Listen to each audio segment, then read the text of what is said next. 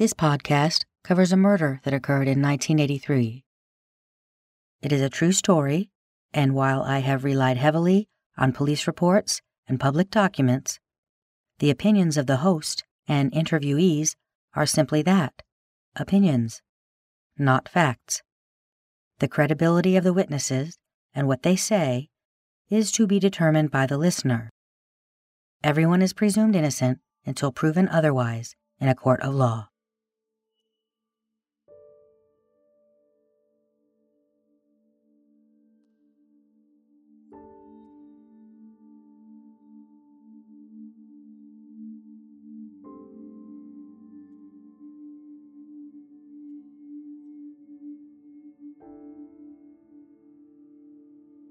In May of 1983, Detective Pratt received a letter from Janette's father, Ralph Fisher. In the police report, Detective Pratt notes he is upset that this matter has not been solved. Between May and August of 1983, Ralph Fisher, who was divorced from her mother, Marion, in 1971, wrote numerous letters to people in positions of local and state government including the county prosecutor, James Talaski, Detective Sergeant George Pratt, as well as a senator and a governor. The following is transcribed from an original draft, though it is unclear to whom this particular letter was being written. On January 19, 1983, my daughter, Janette G. Roberson, was murdered. I'm sure you are quite familiar with this case. Being her father, I am deeply concerned about her murderer being brought to justice. As you probably know, I have been to see Detective Pratt concerning this. I was unable to get any information from him, except that he has no suspects. There is no need for me to go into detail as to how Janette's death has affected me. It is hard to describe the grief knowing that Janette died so young and the manner in which she was killed. She was a good kid, happily married and friendly with everyone. As you are well aware, this also has affected Marion, her mother, who is not in the best of health. I am not a detective, and I do not claim to be one. I have conducted my own private investigation and have notified Detective Pratt as to my progress. From the death certificate, Janette was killed with a blunt instrument, whatever that means. Estimated time of death was 2 to 3 o'clock in the afternoon. How anybody could walk into a department store at that time of day and kill a person, and from what I have learned, she did not die instantly. Also, that that someone else's blood was found near her body, which means that she must have fought for her life and must have inflicted some type of wound on her attacker. I wonder how much pain and suffering she had to endure. It is very hard for me to print those words when I think about that. So, what does it all add up to? Her husband Alvin was in the store twice the day she was killed. This information I obtained from the store manager. How did the store manager know this if he was not at the store at the time? The manager told me he was notified of Janette's death and then came to the store. I was also told by the manager that Alvin refused to take a lie detector test. Why? Perhaps Alvin knows who killed her and is afraid. I also found out that Janette had frequently visited a pet shop in Big Rapids. She told this to Marion where she met a person who wanted to obtain some gerbils and small animals for experiments, as he claimed to be a teacher or professor from the local college or one of the schools. This person could be the one who murdered her. I went to this pet store and talked to a young man with black hair who said he was the owner. He said he doesn't know of anyone who frequented his store who claimed to be a teacher or professor who wanted to obtain small animals for experiments but he did have a friend who could use all the gerbils I could obtain, as I told him I had some. Perhaps this friend is the one Janette met in his store. In conversation, Janette probably told him, or her, where she worked. All of this information I gave to Detective Pratt. As far as I know, there have been no recent violent murders in Reed City prior to my daughter's death. This whole thing smells fishy to me. Someone is either lying or covering up for someone. I believe Janette knew the person who killed her, possibly a well known person from Reed City or the surrounding area. Again, I will say that it seems impossible that anyone could walk into that store and kill a person. And as I said before, from the information I have gathered, it didn't happen in a moment. While there were people in that store, and get away with it, is beyond me. I also realize that police have other duties and cannot devote all of their time to one murder. But if this murderer is not caught, he or she may seek another victim. I don't know whether you are married or have any children of your own, but if you do have a daughter and she was killed, especially in that manner, then you could understand how I feel. I hope and pray this will not be a forgotten case.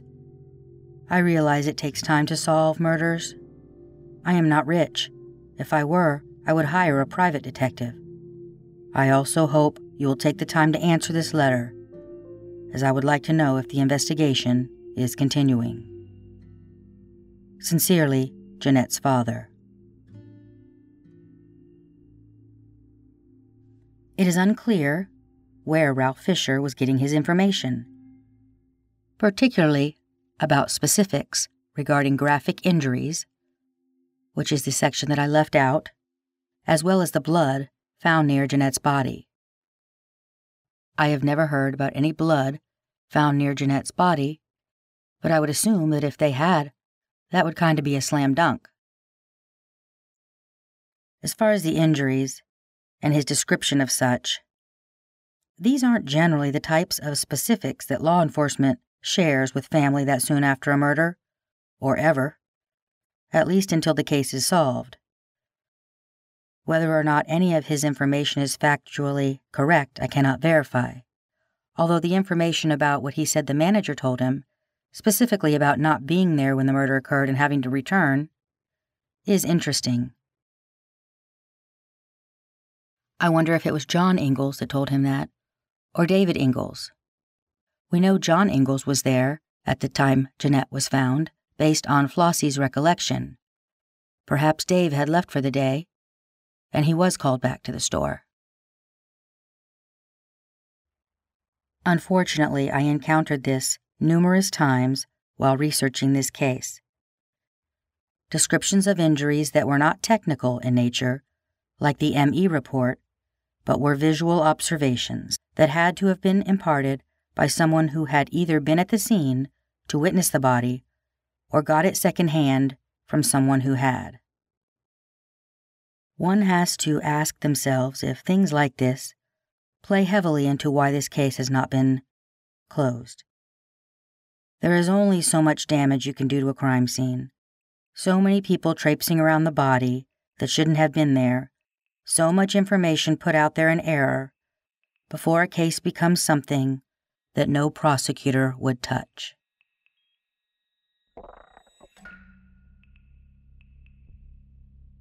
There are two elements to this crime that stand out to me and that I wonder about from a profiling perspective. The first is the apparent manic use of multiple weapons.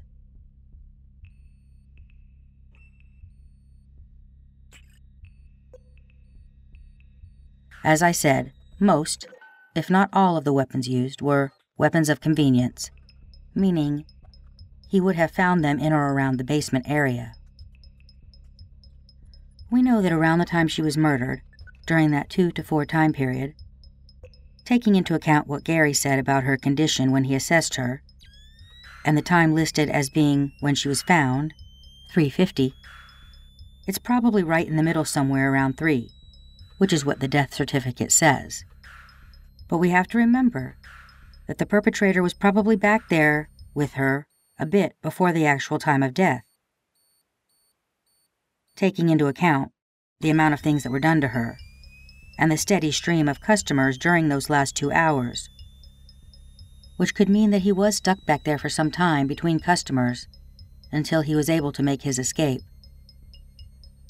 My theory is that the attack may have begun in the pet department itself, and then after the initial assault, he brought her into the back room. Some of the things he did, based on the autopsy report, suggest to me that Janette could have regained consciousness if she lost consciousness fully during that initial assault, and he had to again render her unconscious. Maybe when he heard someone coming downstairs. Nobody heard any screams or any sounds at all from the basement or the back room, so he was keeping her quiet somehow.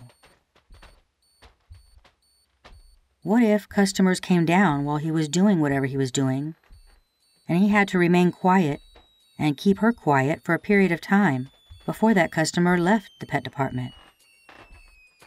Once they made it up the stairs, did all that pent up anxiety from having to avoid being heard play into reigniting the rage and cause him to lash out, grabbing anything nearby and setting upon her like an animal? Or what if at some point she was unconscious, but he knew she wasn't dead, and he realized that he could not leave a witness behind?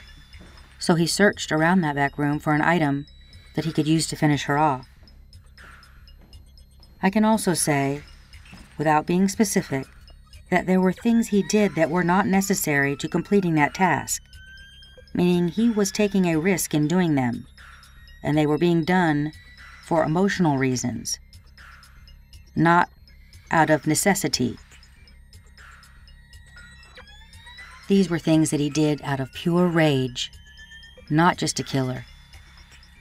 They were outlets for his viciousness.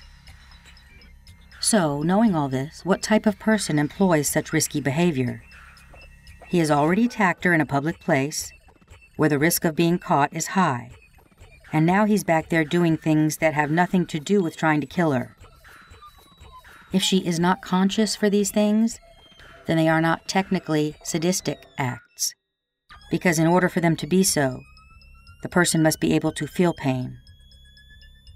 Sadistic offenders get off, if you'll pardon the expression, on causing pain and seeing that pain and fear in the person's eyes. But if he's doing these things to her while she's not conscious, who is he doing it for? Himself? Is this about his personal sense of control and maintaining it? Or is he out of control? All of these questions would need to be answered based on the facts of the case in order to get a sense of the type of person we're looking for. I do think we're looking for someone who doesn't like to be challenged, someone with anger issues, or at least who had anger issues at the time, three decades ago. I think it's likely someone who has some history of violence, whether it's domestic or otherwise, and that's why they were looking at someone like Lee Peterson, who had already displayed such actions, according to his wife.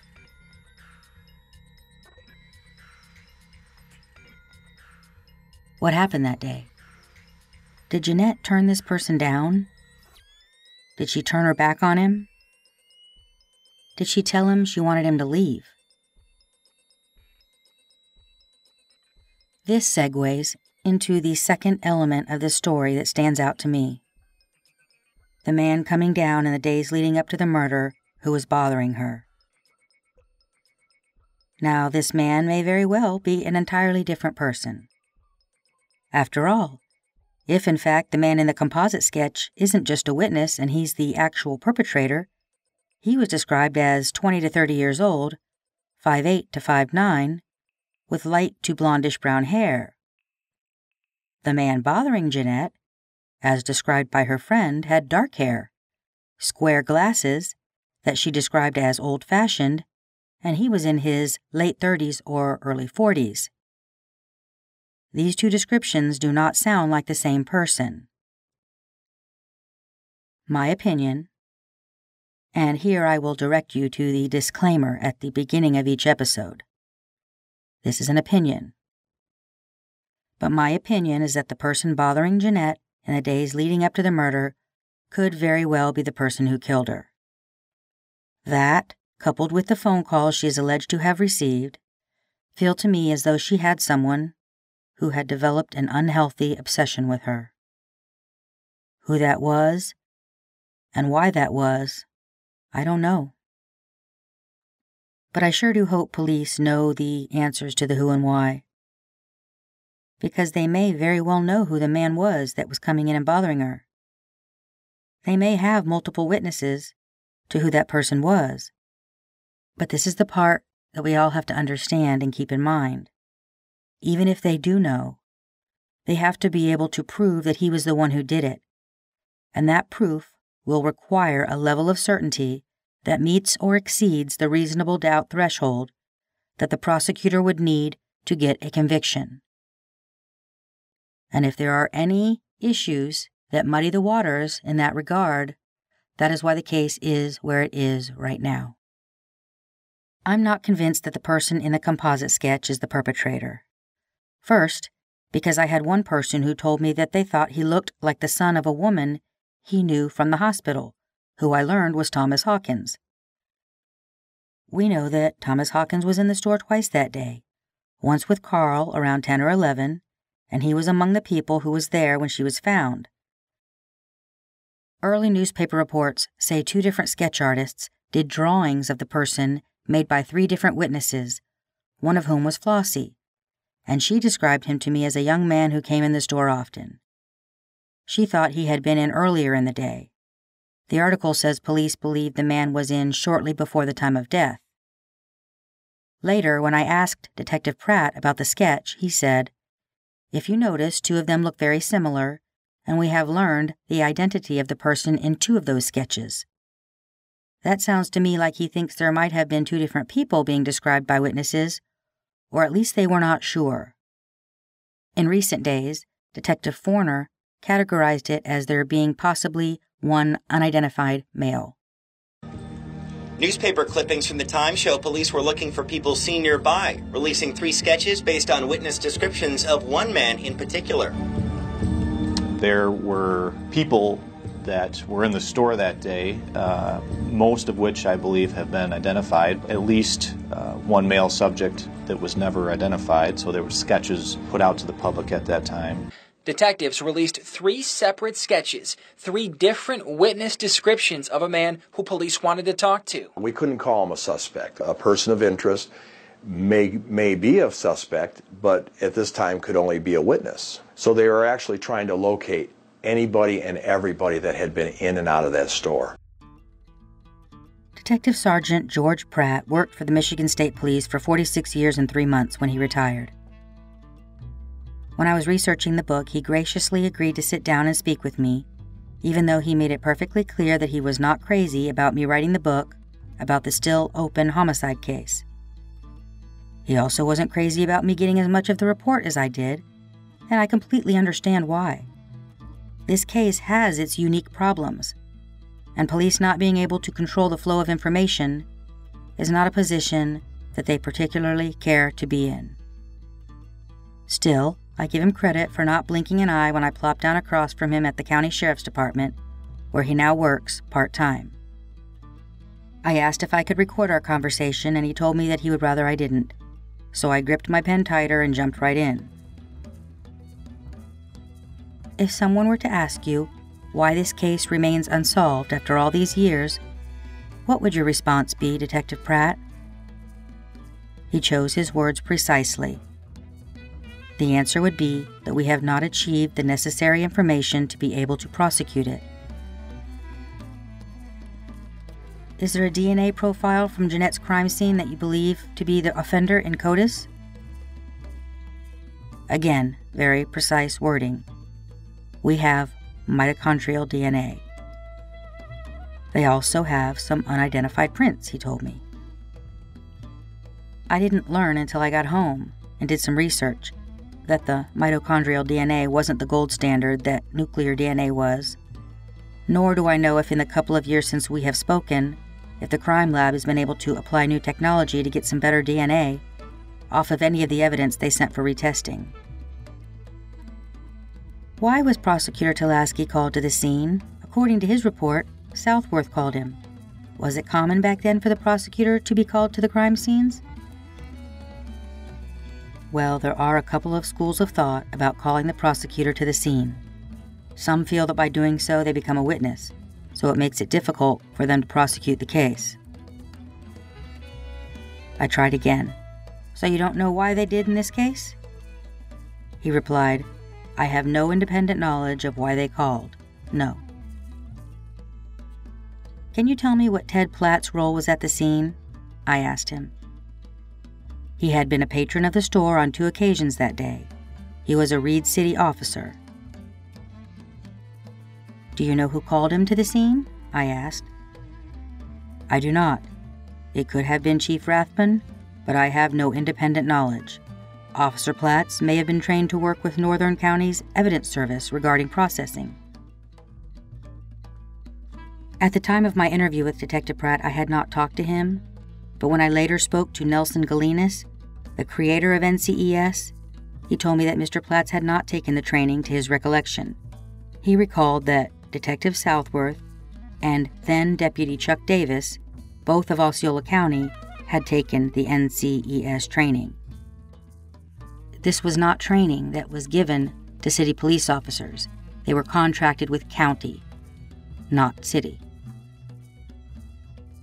Detective Pratt, do you believe that the scene was compromised in any way that could make prosecuting any future case more difficult? I asked him. No, inasmuch as there are no pristine crime scenes. All scenes have something you wish had not occurred, so it's something you come to expect. Are you confident that everyone who was allowed to leave Gambles after the body was discovered, but before you arrived, has been tracked down and questioned? I hope so, he said. We tracked down between 125 and 150 people who had been in the store, and that was described to us as being a slow day. I wanted to clarify something. So, is that the reason for the press release mentioned in your report? The one with the line that said, Officers are asking that anyone, whether you have been already contacted or not, please contact the Michigan State Police? Detective Pratt nodded. Yes. What about the sketch? Was that of a perpetrator or of a witness? Well, that depends. Those were actually drawn by different sketch artists of individuals seen in the store that day, as described by different people. If you notice, two of them look very similar, and we have learned the identity of the person in two of those sketches. So, Chief Rathbun, publicly stating that he was out of town until his death. Why do you think that he distanced himself from this case? I don't know that he distanced himself from the case. I have no knowledge of where the out of town came from, or where he was when he was contacted, but he was doing things as police chief that day. I know he went with the city manager to notify the decedent's mother. I said, but in the MSP report, when Albright and Vincent went back to speak with Marion Fisher, she said Officer Finkbeiner notified her at the city building. Was that office next to where the city police department is now?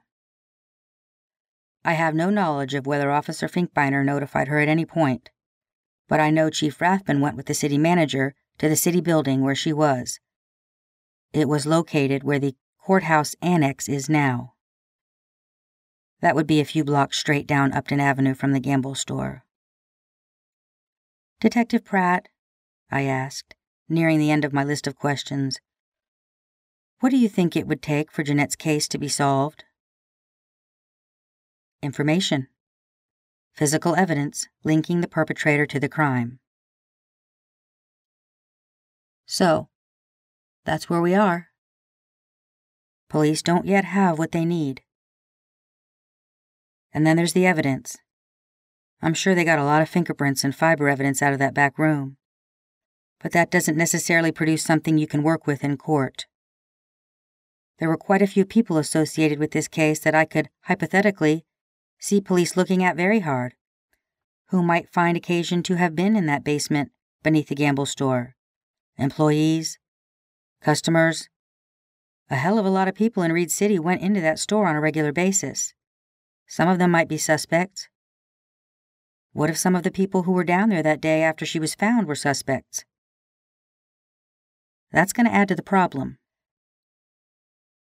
And then there's the matter of those unidentified prints that Detective Pratt mentioned. They could just be a random customer from another day, or it could be the killer. Evidence in Janette's case has been sent in for retesting. I was told that by a Michigan State Police lieutenant when we spoke about what the cold case team was working on. They had sent in evidence from a few of the local cases. That was about a year ago. I don't know the status of that evidence, or if it's even come back yet, given the backlogs that these labs often have. What I do know is if they had what they needed, I probably wouldn't be here today telling you this story. I believe there may still be information out there that police need that they don't have. I hope, by dispelling some of the unfounded theories and gossip in this podcast, the community might think back to things they may have seen that day, and with a fresh perspective, decide to come forward and share what they know. The clock is ticking, though. Time is against justice for Janette. I'm hoping that this case doesn't end up like the victim from my first podcast season. Norma Waldron never got justice because they didn't have enough definitive evidence to ensure a conviction, even though they knew who the perpetrator was. Sometimes there's just not enough.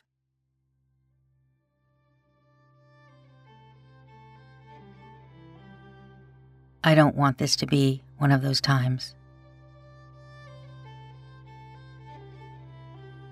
There's one more issue I want to leave you with. Because I was only given access to a highly redacted section of the Michigan State Police report that covered the first three years of their investigation, I have no idea what work was done in the ensuing years. Also, based on the notes in the report, the Reed City Police Department and the Osceola County Sheriff's Department were assisting on this case from the beginning. On January 20th, the day after the murder, one of the first things noted in the report is that a command center was finally set up in the Reed City Police Department. With an agreement reached for this location to be utilized as the investigation center, news releases were made for information to be called to the state police post in Reed City. As the tips began to filter in, they were assigned to officers of the investigating agencies for follow up.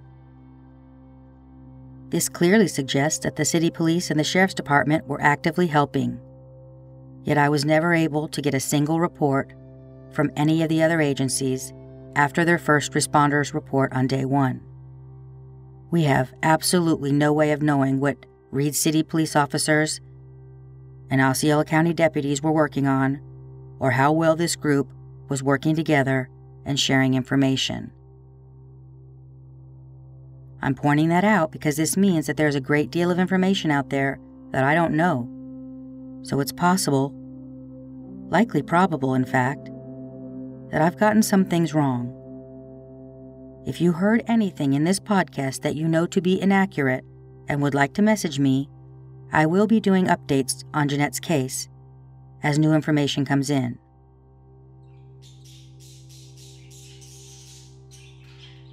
If, after listening to this podcast, you think you have information to offer and would like to be interviewed for an upcoming update episode, drop me a message on Facebook on the Down and Away page or to my personal Facebook page.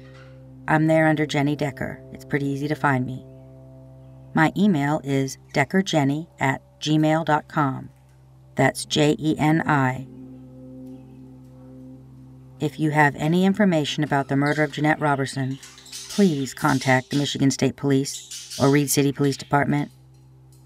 If you'd like the email of someone to contact directly, drop me a message and I will give you a contact address and point you in the right direction.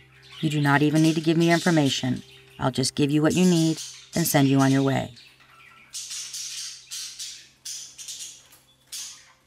It's up to the community now. Law enforcement does not have what they need, or he would be in jail. It's up to you. Thank you so much for listening. And if you stay subscribed, you will be notified of any updates to Janette's case.